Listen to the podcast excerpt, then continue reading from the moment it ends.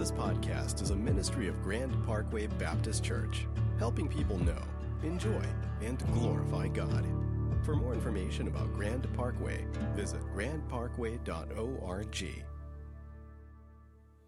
Yeah. Yeah, let's pray. Lord Jesus, we've not just come to declare our neediness, we've come to celebrate your sufficiency. You're our one defense, and you're our righteousness. What we mean by that is you're the only means possible for sinful, jacked up, messed up people like me to get right with God and be right with God forever. And so, Lord, we, we want to celebrate that. We're not just here to say we need you. We're say, here to say you're our only hope. We don't have a plan B, God. We don't have another, uh, uh, uh, another way to get right with you, to find forgiveness, to know intimate, juicy fellowship with the God of the universe. You are one defense. And the beauty of that is you're so sufficient, we don't need another one. And so we just kind of stand right now in the sufficiency of all that God is. And we want to uh, get our heads around the beauty of God being God. We want to confess, God, that our sinful nature wants to rear its ugly head, and we want to be God every once in a while. We want to act like we're not accountable or we don't have to submit to anybody or anything. And when we do that, we put it in the ditch, God. You're merciful, you're patient, you're long suffering, your kindness finds us and unwinds us. the Bible, the, the book of Romans says that your kindness leads us to repentance. So, God, whoever needs the kindness of God to be led to repentance today, pour out kindness on them, we pray. Lord, illuminate your word. What we mean by that is make it make sense in our head and in our heart, God, so it can find expression in our hands this week. We pray all this in Jesus' name. And everyone said, Amen. You can have a seat. If you got a Bible, I invite you to take it and open it up to John chapter 6. If you don't have a Bible, there's one on your row. I'll be on page 892. Uh, and as I said earlier, we're going through the Gospel of John. Now, when you preach the book of the Bible, that's not licensed just to bore people with the Bible and blame it like, oh, I'm just going through the Bible. We believe here at Grand Parkway, the Bible's the Word of God. It's authoritative, it's powerful, but we also believe this it's thought provoking. It makes you think things that you by nature wouldn't think think. And so when I say I want to talk to you about the beauty of God being God, I think you'll see what I mean. Now, we started off, we've been in John chapter 6 for about four or five Sundays because we try to take the Bible in, in, in, in kind of segments so we could understand it. This all got kicked off, so you get the context of what we read today. This all got kicked off uh, when Jesus feeds 5,000 people with five loaves and two fish. That's a story most people have heard about or, or they've heard or heard about. Uh, but, but there was probably, there wasn't just men there, there was 5,000 men. Uh, there were women and children there as well. And so it could have been as many as 15 to 20,000 people. And so the people thought, this is great. We want a politician that's going to give us bread. And so the next day they got it. They want to make Jesus king by force. And Jesus says, I don't need your vote. I'm, I'm not a politician. I'm a king. Kings don't get elected, okay? I showed up here as king. I'll leave here as king. So they come to make him king by force. And Jesus says, I'm not having part of that. And so he leaves. He sends his disciples. The next day the people get up. They're hungry. And so they want more provision. So they go seeking Jesus, and yet, seeking Jesus, they find this truth about Jesus that offends them. Now, by the way, the people that offend you the most have the capacity to teach you the most. Some of y'all are like, I'm not writing that down. I'm not writing that down. The people that you find most, and I don't mean like jerks, but the people that say things that are so thought provoking, your first response is, that can't be true probably has a capacity to teach you some things you don't want to learn and you need to learn. And so these people come finding Jesus and he starts talking and they are ticked off. They're mad. They're like, what? Shut up. Are you kidding me? And Jesus is like, No, I'm not kidding you because I'm God. Do you find, here's a question to think about as you drive to work tomorrow. Do you find beauty in the fact that God is God and you are not? Do you find beauty in that? Do you savor that? Do you look at that and kind of go, I'm so glad God set the world up like this? So these people are grumbling because they're talking about, they come to Jesus when they find out, hey, Jesus, dance monkey, do some magic tricks. Uh, Moses gave the people bread in the wilderness, gave them man out there. What are you going to do? And Jesus says, I'm the bread that came down from heaven. And then he talks about a relationship with Jesus that's so intimate. He says, You got to eat my flesh and drink my blood. And they're like, What? This is not fear of the living dead. What are you doing? And th- they totally miss it. And by the way, Jesus is not responsible for what you don't know. Be careful that you don't relate to God out of what you don't know or don't understand, because then you're going to be way off. And so Jesus keeps talking. We'll pick up the story in verse 60 of John chapter 6. When many of his disciples heard it, they said, This is a hard saying. Who can listen to it? But Jesus, knowing in himself that his disciples were grumbling about this, said to them, Do you take offense at this? Then what if you were to see the Son of Man ascending to where he was before?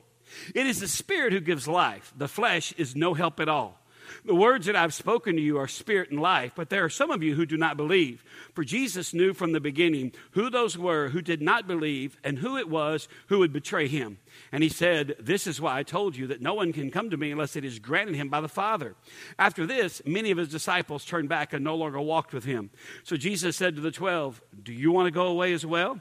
Simon Peter answered him, Lord, to whom shall we go? You have the words of eternal life, and we have believed and have come to know that you're the Holy One of God. Jesus answered them, Did I not choose you, the twelve? And yet one of you is a devil. He spoke of Judas, the son of Simon Iscariot, for one, he was one of the twelve. He, one of the twelve, was going to betray him. Now, what we like to do is just read the Bible and then make the points out of what the Bible says. I want to make three points this morning, and then I want to answer five questions at the end that have been stirred up in the heads and hearts of our people over the past three or four Sundays. The first point that the text makes this morning is simply this God is always capable of more than we can understand.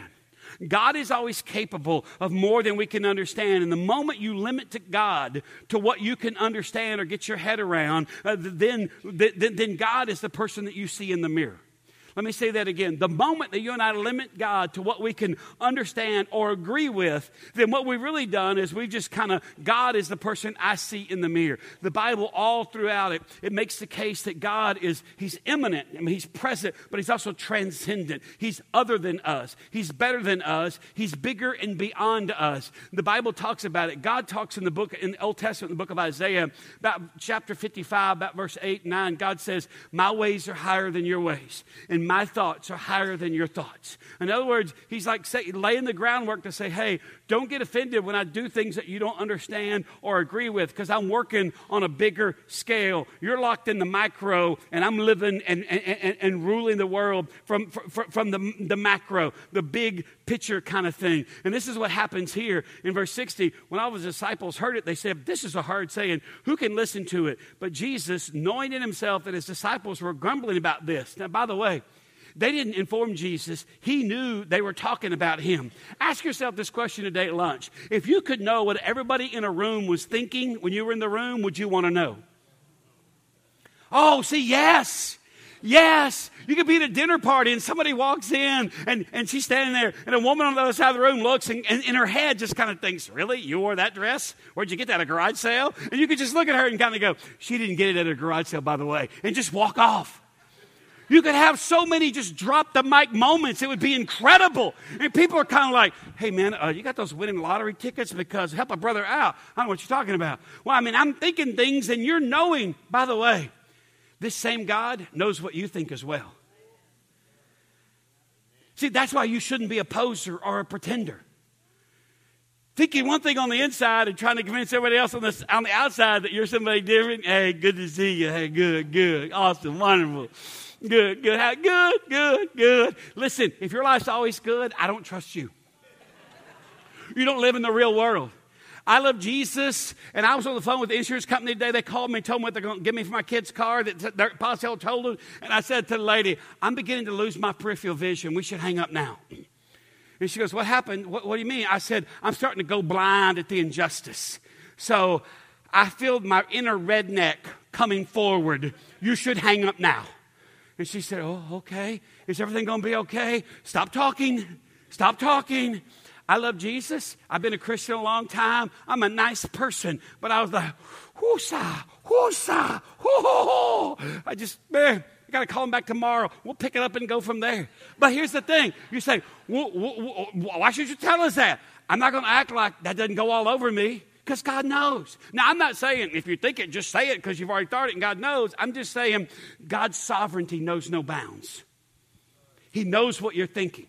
Okay? Some of y'all have convinced everybody around you you're somebody that God knows you're not.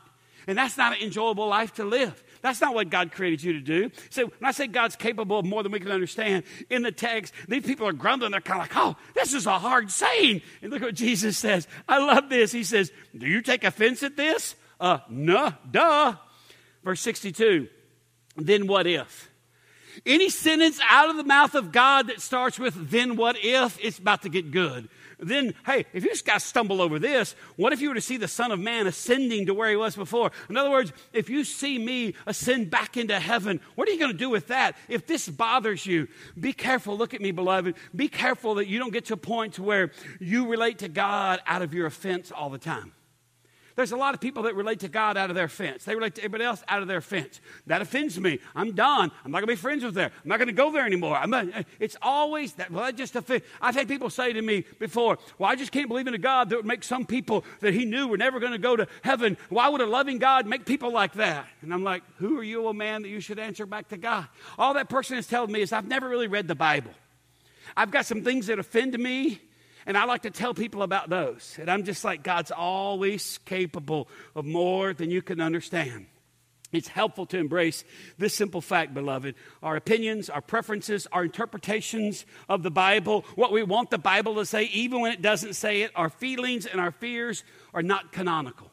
They're not canonical. What does that mean? Said differently, they're not on the same level with the canon of Scripture. This is one of the problems these people have, which is why they're grumbling. It's not that they don't understand what, what they're hearing, they understand it. It's that they don't like it and they want to make it not true. They want to look in here and find some loophole in, in the Bible where they can kind of point to Jesus and go, hey, see, we get to keep believing what we've always believed and what we prefer to believe. Remind you of anybody? Yes, thank you. There's an honest person right there. Reminds me of me. I'm like, what do you mean I got to love my neighbor? Are you? Oh, who's my neighbor? I got one there and one there. Because summer has started. I got kids in my cul de sac, and they just come and ring my doorbell and go, You got popsicles? what, I, what I need is a nap. That's my popsicle. And when your little punk self rings my doorbell, it interrupts my nap. And now you want me to get, I can talk to these kids for five minutes. And they just look at me and go, Yeah, yeah, you got popsicles? I tell you what, I'll whip all y'all and give you a popsicle. And what comes out, what, what rises up in me is what the Bible says. 1 John chapter 3, verse 16, 17. Hey, if you have this world's good and you see your brother in need and you close up your bowels of compassion, how does the love of God dwell in you? But instead, I say to these shirtless vagrants let me open the garage. You guys line up. And they go, Get the scissors, get the scissors, because you got to cut the ends off so they can suck it out. And I'm sitting there, and then they, they send out the mating call. So, Wah! And they just come running like roaches. I'm like, We need an exterminator in this neighborhood. Bunch of needy kids. This is how sometimes I just go, I just think, Where are your parents? Why am I parenting you people right now? I give them a popsicle, then I give them a little moral lesson. And they go, okay, see you next time. And they walk away. No. See, that's, I, I, I agree with my friend here. That's me. I want to find some loophole that allows me to just kind of say, leave me alone. My home is my castle. I'm off the clock. They don't think that. My wife tells all of our neighbors, hey, our home is a city of refuge. If you ever need anything, just come ring the doorbell. And we have it, you can have it. Shut up! Shut up! No, they just keep coming. They Just keep coming. Why? Because God's always capable of more than we can understand. Look at me. When you stop, when you and I stop at the place of offense, God will leave you there. And here's how you know God left you there. You have the same you can have three conversations about everything. And they're the same conversation that nobody finds as compelling or as interesting as you do. Second thing that the text tells us this morning is simply this God controls the salvation process. God controls the salvation process. Verse 63, the Bible says, It is the Spirit who gives life. The flesh is no help at all. Underline that verse in your Bible. It will help you in many ways, in many situations.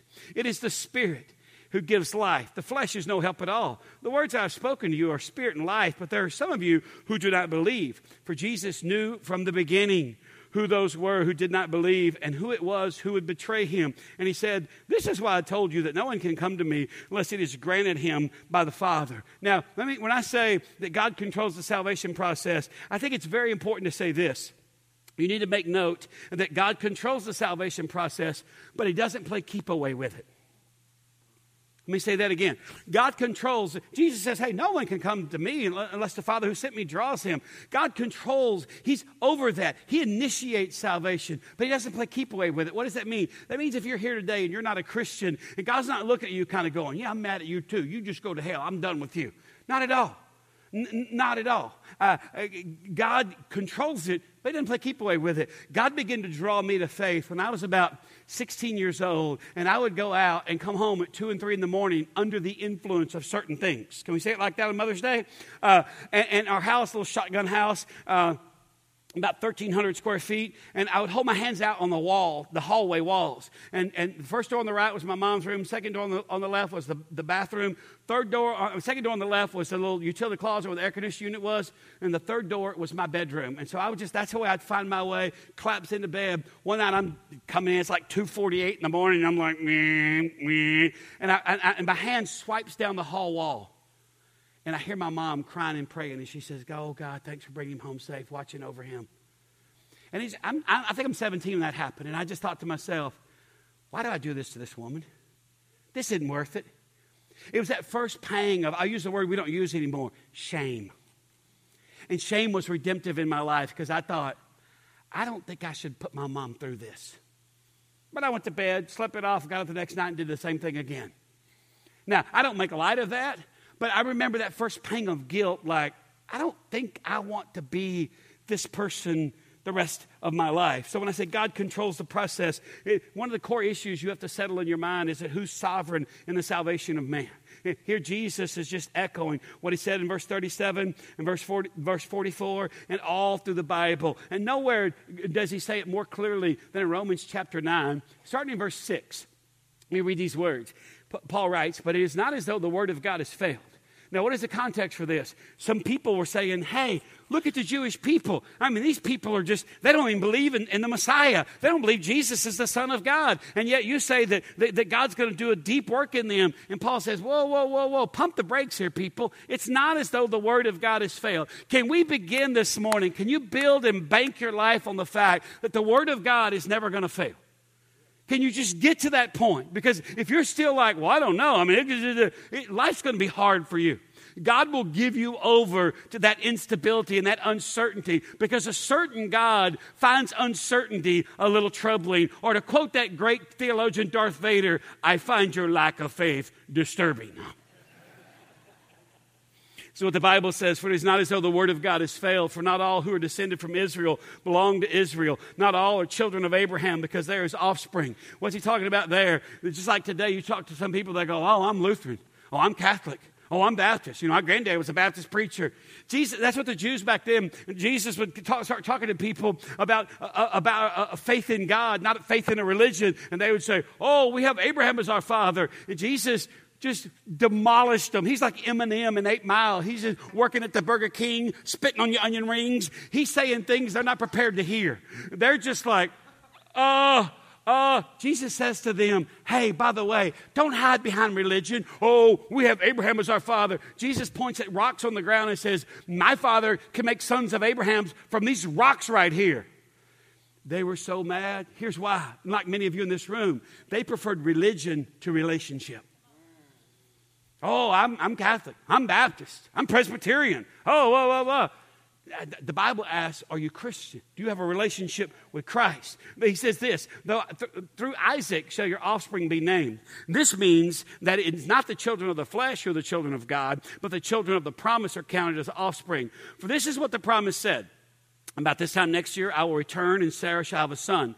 And not only so, but also when Rebekah had conceived children by one man, our forefather Isaac, though they were not yet born, had done nothing, either good or bad, in order that God's purpose of election might continue, not because of works, but because of him who calls. She was told, The older will serve the younger. As it is written, Jacob I loved, but Esau I hated. What shall we say then? Is there injustice on God's part? By no means. For he says to Moses, I will have mercy on whom I have mercy, and I'll have compassion on whom I have compassion. So then, it depends not on human will or exertion, but on God who has mercy. For the scripture says to Pharaoh, For this very purpose I've raised you up, that I might show my power in you, and that my name might be proclaimed in all the earth. So then, he has mercy on whomever he wills, and he hardens whomever he wills. Beloved, be careful that you don't require God to be a universalist because that would render Jesus unnecessary. Let me say that again. Be careful that you don't require God to be a universalist because that would render Jesus unnecessary. He, you say, I would never do that. It happens all the time. And it sounds like the question I quoted earlier. People say, well, how could a loving God make people who, who, who he knew are never going to go to heaven, never going to come to him, they're going to go to hell? How could a loving God do that? Well, the Bible answers that question, Romans chapter 9, about verse 22. And he says, just very simply, very plain spoken, he says, to make his wrath and power known. He talks about the vessels of dishonor, the vessels of destruction and, and, and, and these, these vessels of honor, people who come to faith in Christ. Now, again, we talked about a couple weeks ago. We don't know who they are. We don't know who's going to come. So for us, it's the gospel's whosoever will. We share the good news with everybody. We pray that all would come. And in the meantime, we do not take up an offense at God because we cannot understand God. And by the way, the greatest work of God is not the conversion of man, the greatest work of God is the glory of God. Let me say that again. The greatest work of God is not the conversion of man. The greatest work of God is the glory of God. He invites us to join him in the pursuit of his glory. That's why the Bible says in 1 Corinthians chapter 10, verse 31, whatever you do, whatever you do, whether you eat or drink, do all for the glory of God. I was talking with a friend this week and uh, I, she went to a school here in, in, in town that I spoke at. Uh, they would say, Hey, come to chapel, can come to spiritual Olympics this week. And, and, she goes, Do you do that anymore? I said, No, I got in trouble. And she said, What happened? I said, I told them, because kids were asking, I get tired of kids asking dumb questions. Can I just be honest on Mother's Day? Hey, hey, Pastor, is it wrong to smoke marijuana? Is it wrong to do this? Is it wrong to do that? Basically, is it okay for me to keep doing what I'm already doing? And so I stood before these kids and I said, Hey, here's the deal smoke all the pot you can to the glory of God. Have all the sex you can to the glory of God. And they were offended because that's what religious people do. And I got, had to go see the, the, the, teacher. The teacher's like, I cannot believe you told those kids to smoke all the pot they can to the glory of God. I said, Well, how much pot can you smoke to the glory of God? See, when you put your life in the context that it was created for, the glory of God, some things become obvious. And meanwhile, you guys are just engaged in over here in religious behavior modification. Well, I doubt we'll have you back. Thank you. Please, let me. Uh, this makes me want to do some day drinking, and I'm a man of the cloth. That ain't good. He's like, please don't joke about that in front of our students. Yeah, some of them day drink already. Anyway, now, by the way, it's not where you think. Some of y'all are trying to figure out where is he talking about? Here's the point, and, don't miss the point. It's just that God does what God does for his glory, not our agreement.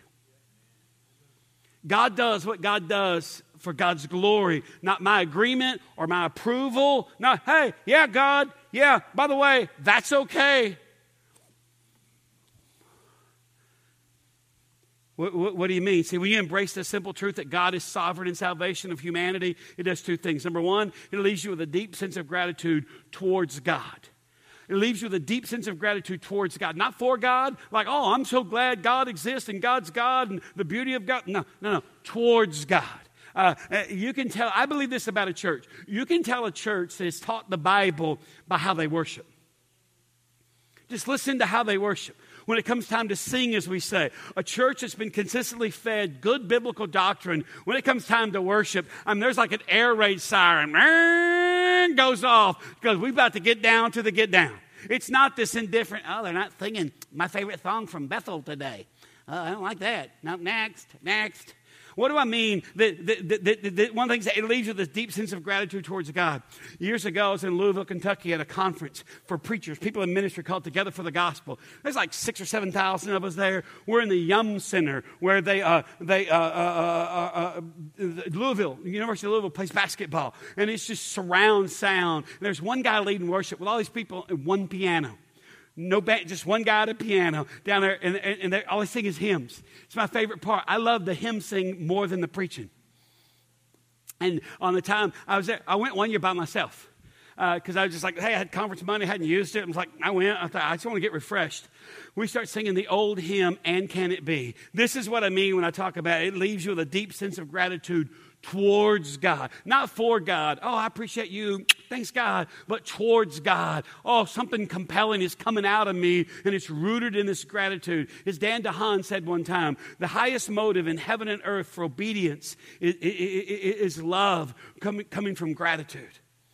I, am standing there, and they start singing, just one guy on the piano, the old hymn, And Can It Be That I Should Gain an Interest in the Savior's Blood?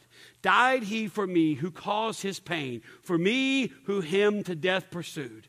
Amazing love, how can it be that thou, my God, shouldst die for me? Now, I cannot sing. It's painful. I got a kid that's pitch perfect. I mean, it's like a musical savant. Can hear something, get out a ukulele, ding, ding, ding, ding, ding, ding, ding, and start singing. I'm like, shut up, show off. I'm over there, you know, like a drunk at the bar. Hey, hey. It's like Chewbacca singing. It's just, I mean, she's just like, Dad, could you stop? You're flat on that note. I'm like, I don't know what that means. Flat. I don't know what that means. I'm just going to get my praise on. Get your praise on by being quiet. She told me one time, God's glorified when you're quiet. I said, Your mom told you to say that. I ain't listening to that.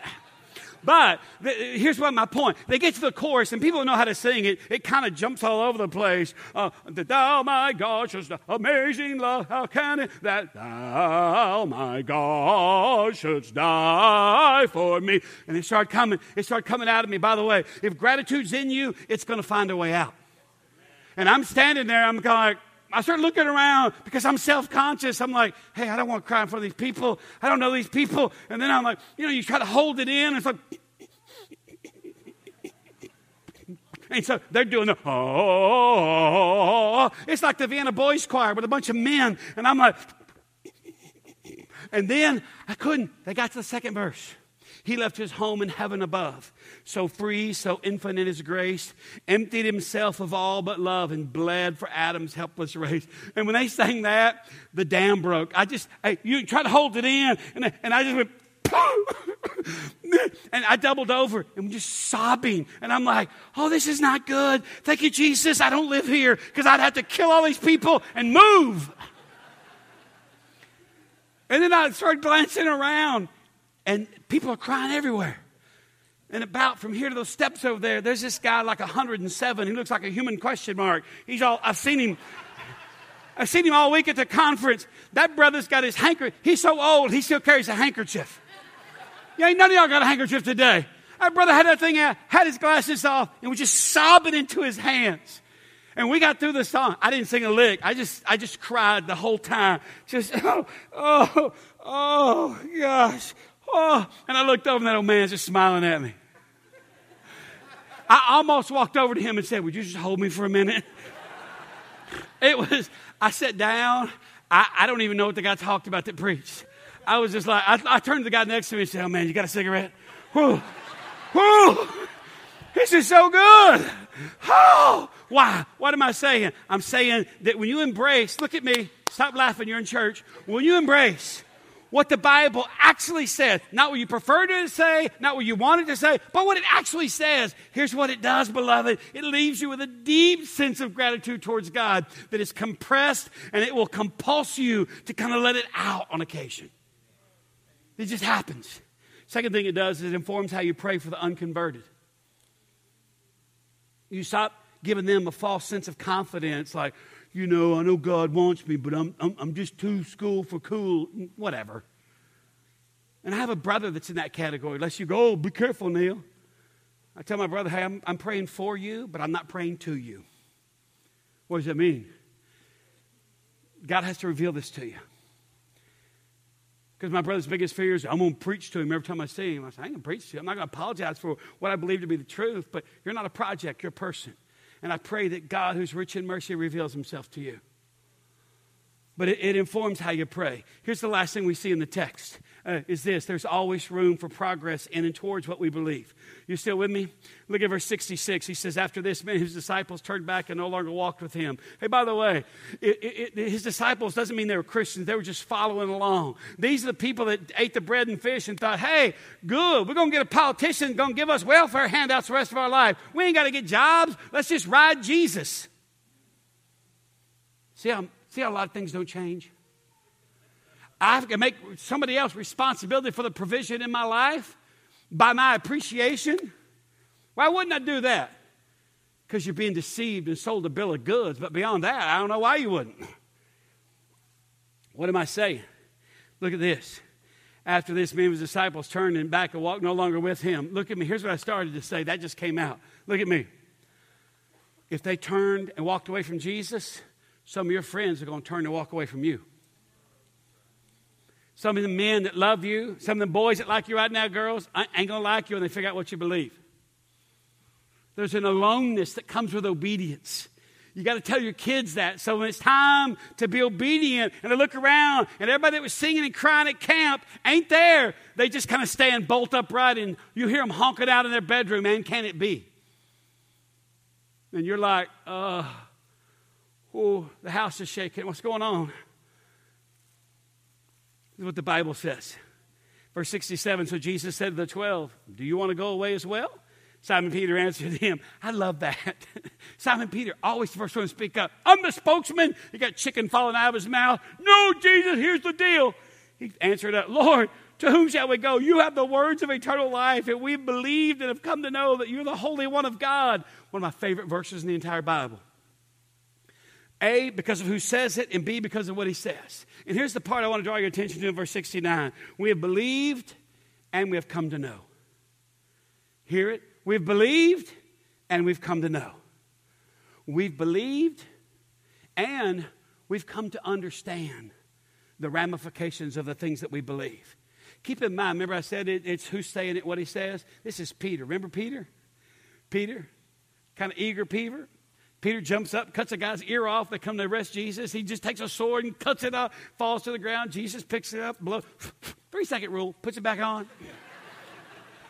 hey, man, I don't need your help. Put that sword up. You're going to get us killed in a knife fight. Crazy. This is Peter. Hey, Jesus. He's like, you talk about a drunk dial. He's talking to you. Hey, Jesus. Oh, these other guys, the man, they're going to they're gonna, they're, they're gonna turn their back, but not me. I'm going to die with you. And Jesus is like, hmm, Okay, well, here's what's going to happen. Before the rooster crows, you're going to deny me three times. No, never. Happened. That Peter said these words. Hear him again. We have believed and we've come to know. There's room. Let me say it again and I'll be done. I'll answer your question. There's always room for progress in and towards what you believe. Ask yourself this question this morning What do you believe that you need to make progress towards? What do I believe? That I've just kind of let float out there and orbiting in the galaxy of my unexperienced beliefs. Well, yeah, I believe that. We need to make progress. We believed and we have come to know. By the way, believe and know are both perfect tense in the Greek, which refers to this present ongoing result of a completed action. We believed and we've come to know. There's always room for growth. What do you need to grow in and what do you need to grow towards? And by the way, one of the ways we grow as Christians is by thinking. Secondly, is by asking questions. So, uh, if you're visiting today, we've been going through John chapter 6 for three, four Sundays and asking people. I said, hey, people kept asking great questions. I said, hey, just email me your questions. I'll answer them all. So, let me answer a few questions and we'll be done this morning. Here's one Do we have a free will? Can we say no to God once He's revealed Himself? Adam and Eve first had revelation of God and even daily intimacy with Him. Then they chose to eat of the tree. If we do not have free will after God's revelation, how did Adam and Eve have it? Great question, very simple answer. Yes, we have a free will. Yes, people say no to God all the time after He's revealed Himself to everybody in creation. But what you have to do is you have to distinguish between revelation and regeneration. Two different things. But when I say yes, we have a free will, uh, I, I, absolutely. You have a free will. Uh, it's free in the exercise thereof. Like I could walk out here today and rob a bank. Did you know that? And God couldn't, God could stop me, but if I robbed a bank, I couldn't say, oh, it must be God's will, because if God didn't want me to do that, He, he would have stopped me, but He didn't stop me, so I got some money. See ya. No, your, your will, look at me, is free in the exercise of it, but the nature of it is corrupted by sin. And so sometimes, because of that, sometimes you use your free will to do evil things that you know are wrong. Absolutely. You can't say, oh, we're all robots. No, you, you, you, you've got a free will. Because uh, God revealed himself not just to Adam and Eve, but by the way, look at me. The Bible teaches that God so revealed himself to everybody that people are without excuse. That no one can say, I didn't know. The Bible says it like this in Romans chapter 1, verse 19 and 20. For what can be known about God is plain to them, because God has shown it to them. For his invisible attributes, namely his eternal power and divine nature, have been clearly perceived ever since the creation of the world, in the things that have been made, so that they are without excuse. And so God reveals himself to Adam and Eve. Absolutely. I mean, he's right there walking with them in the Garden of Eden. But he reveals himself to us too. Now, I said a minute ago, you have to distinguish between revelation and regeneration. Uh, regeneration is what happens that allows us to repent of our sin and confess Christ. So once we're regenerated, no, we cannot say no. Uh, because when the Bible, it, it, regeneration is the bible says that our, our heart is dead towards god we're spiritually indifferent we're dead in our trespasses and sins ephesians chapter 2 says but what the bible also teaches is regeneration in other words god takes out your heart of flesh Uh, your heart of stone, gives you a heart of flesh. He changes your heart. Here's how you know that happens you repent. You do not repent of your own volition or your own will or your own idea. It's evidence that your heart's been regenerated. So God does not regenerate your heart and then say, You decide. He regenerates your heart and you are compelled to confess Christ. Great question. Here's another question that, that someone asked. If God draws us to himself, why does he need us to proclaim him? Or put another way, what if we don't proclaim him to someone? Will that person lose heaven because we didn't do our job? I would point you back, I think it's verse 37 in John 6, where Jesus says, All those who the Father gives me will come to me. The simple short answer is no. Uh, you, are not sending anybody to hell by your disobedience. Because look at me, and this is not a boast, this is a confession. I think I was disobedient yesterday yesterday. I, I, went to Randall's right up here to get tags for my truck, restoration tags, and, and, got them. Came back. I was sitting there watching the golf tournament, and the lady at Randall's called and said, Hey, you just came and got restoration tags, and, and I uh, forgot to tear off the bottom of it. Is there any way you could come back? I was like, You can't do your job, and I got to drive back? What? How about you come to my house and get them? But I didn't say that. I said, Yeah, yeah, I'll be there in a little bit. Sat there, watched a little bit of the tournament, tried to forget, couldn't forget. And I sensed this little thing in me, a spirit that kind of said, by the way, don't take anything for bringing these back. This is just the right thing to do. I was like, oh, yeah, this is the right thing to do. I get back there and I walk in the store and she's like, oh, yeah, thank you so much. Would you like a free Starbucks?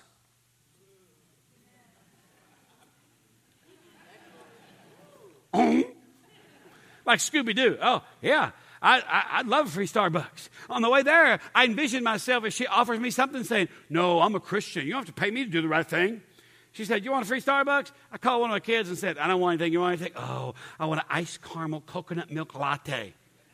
Yeah, there's $9 wasted. Uh, and the lady said, I thought she was getting it for free. She pulled out her check card and paid for it. And I was like, in me, I was thinking, say something, say something. Nothing came out. I just stood there like a, like a mute. I walked to my truck kind of going, that was unsettling. Nothing would come out. I got home. We should probably pour this out as a drink offering to the Lord.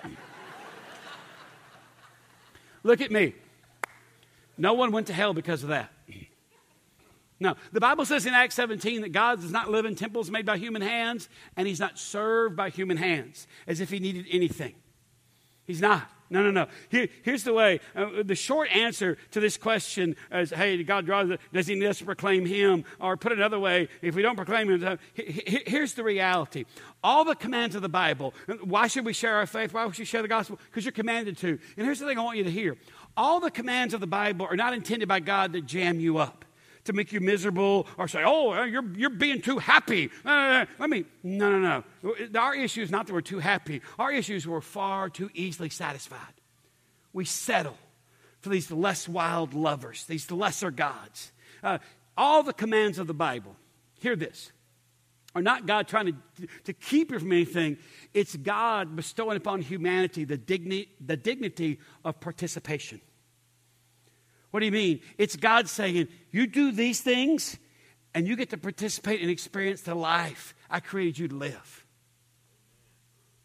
That's why you should get tired of sinning, students. It's not because, oh, my parents might find out. No, you'll live your entire life and never taste the full life that Jesus came for you to have. Isn't that what he says in John 10? I come to have life and have it more abundantly, or have it to the full. Next question, great question someone asked. On different occasions in this chapter, Jesus refers to the last day. Is that a reference to Judgment Day? The reference to us being raised up seems to imply we are somewhere different prior to being raised up than we are after being raised up. Can you clarify?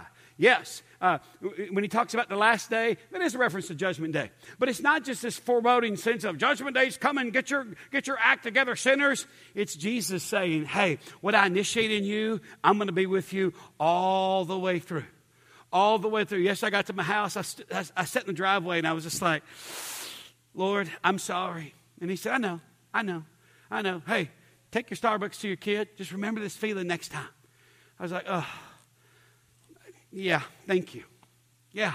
The Bible talks about that feeling. It talk, it, it's called grieving the spirit. I just, oh, I think I missed it. Why am I telling you that? I don't want you to come here on Sundays and think, that guy's got it all together. I could never be like him. You never want to be like me. Aim higher, as they say in the Navy or Air Force or whatever. Uh, uh, but towards this question, yes, this is a reference to Judgment Day, but it's also a reminder that Jesus says, "Hey, what what what I what I begin in you, I'm going to continue it to the day of Christ Jesus." And so it's this: I'm going to be intimately involved in every aspect of your life, and then I'm going to raise you up on the last day. That's why the Bible says this in 1 Corinthians chapter 15. If only in this life we have hope in Christ, we're to be pitied above all men.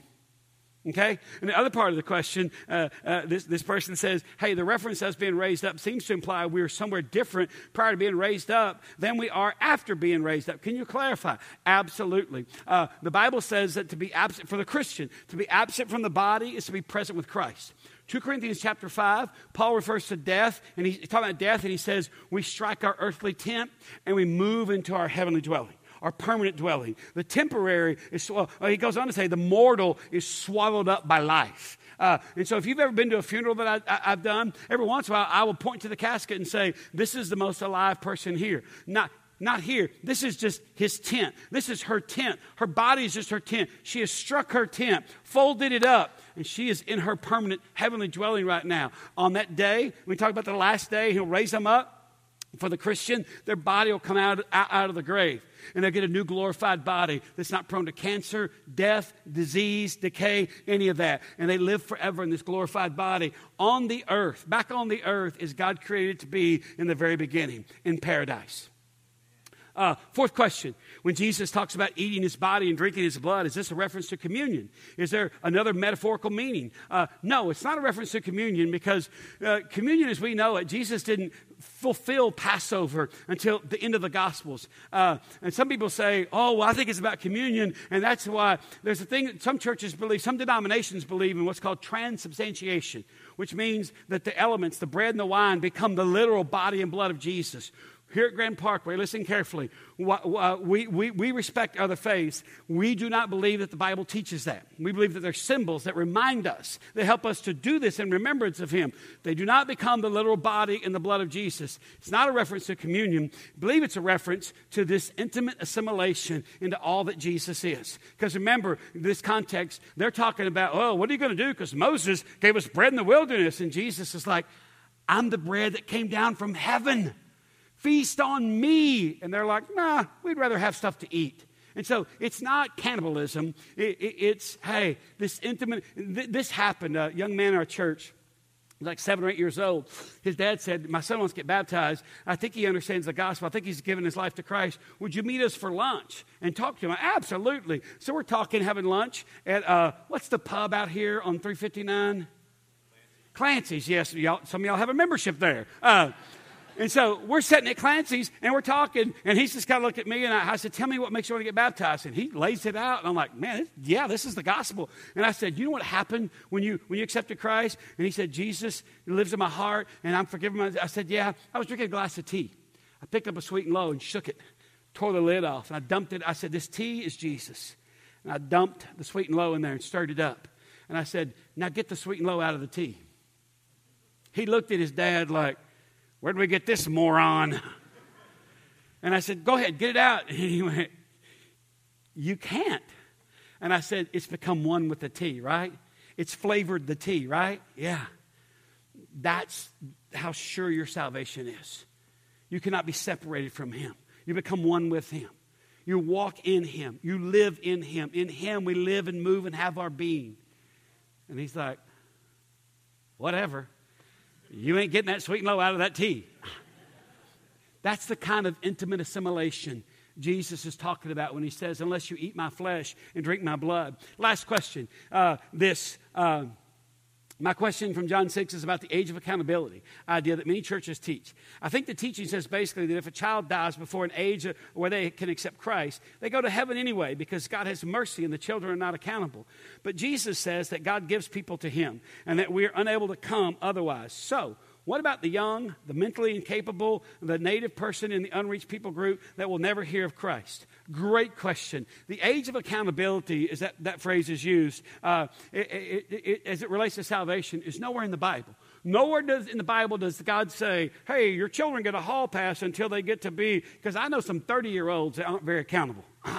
Uh, but the history of that is back in the Old Testament, they were taking a census and they said, hey, anybody under the age of 20 cannot be counted. And some people think, oh, that's where it comes from. That's not biblical. You can't say that. And so let me be clear. I'm saying that the age of accountability is not a biblical concept. Now, let me speak to those three things about babies, the mentally uh, challenged, and the native, the, the, guy in Africa that's never heard. Uh, uh, uh first of all, babies. This is why I believe this.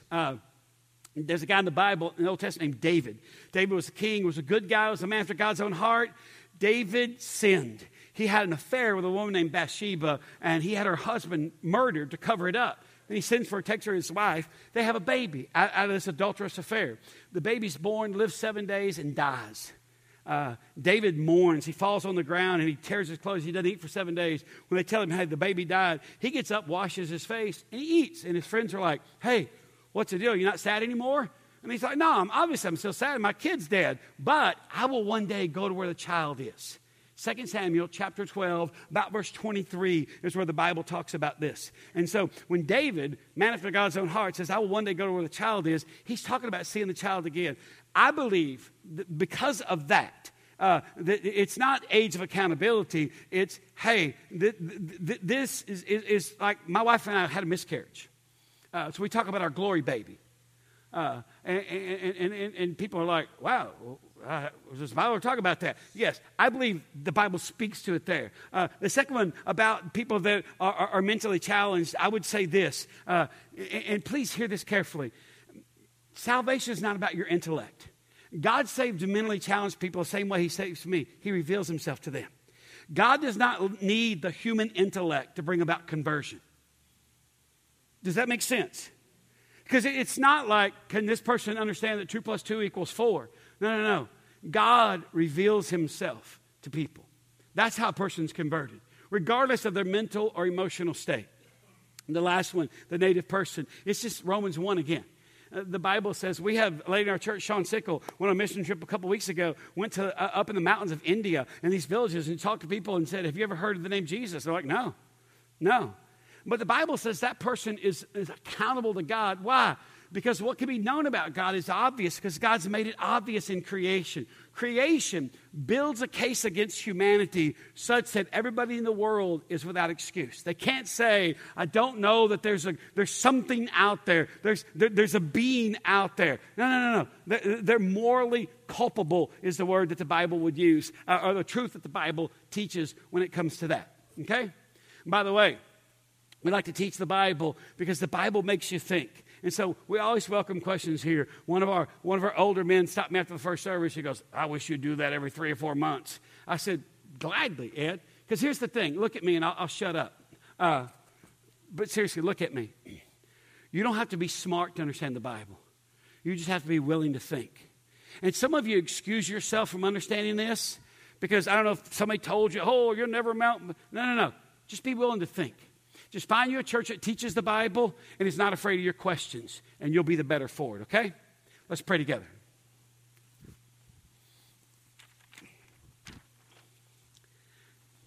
Father, I just want to voice a prayer of thanks. Thanks for these people. Thanks for the Bible. Thanks that it's thought provoking, it's me shaping, it sends us to the world. It turns us into the bread and the fish that are blessed and broken and passed out so that people can be nourished, to provoke to think rightly about the things of God. And when we miss it, when we just miss it, we're kind of like sense, hey, something's happening here, and ah, we don't have to beat ourselves up. We can just acknowledge, hey, you know what? think I missed that one. You don't put us on the sideline. So I pray for anybody in this room this morning, God, that feels like, man, I've been sidelined by God. That they would just kind of just kind of sense, feel your hand on their shoulder and hear your voice in, in their heart kind of saying, get back in the game. Get back in there. Okay, you fumbled. You threw an interception. Okay, I got it. I was there. I saw it. I know all about it. Get yourself back in the game. I'm not done using you.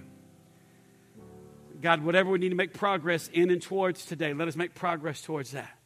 We pray all this in Jesus' name. All God's people said, Amen. Amen. Amen.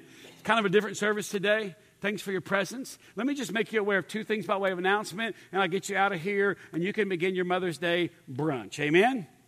First of all, men's breakfast, the last one of the semester, is this Tuesday, 6 o'clock. From 6 to 7 in the warehouse, which is our student ministry building at the back of our property. Each one stand alone. So if you've never been, you're welcome to come, okay? We teach for about 20 minutes, and then we just answer questions around the table. Great opportunity to meet men, fellowship with men. Breakfast is free. It's from Whataburger. We'd love you to be a part of that. Second thing I'll remind you of is our student ministry is going to beach camp this summer, Orange Beach, Alabama. The speaker is a friend of mine. His name is Chris Brooks. Highly recommend that you put your kids in an environment where they sit under a gifted, anointing man like this in a beautiful context. Talk about God's creation.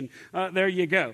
Kids, you should go home and tell your parents, I need to go to camp so I can witness God in creation. Amen? Uh, if you have any information, go to the website. You can see Jeff, our student pastor, if you have any questions, okay? Stand to your feet.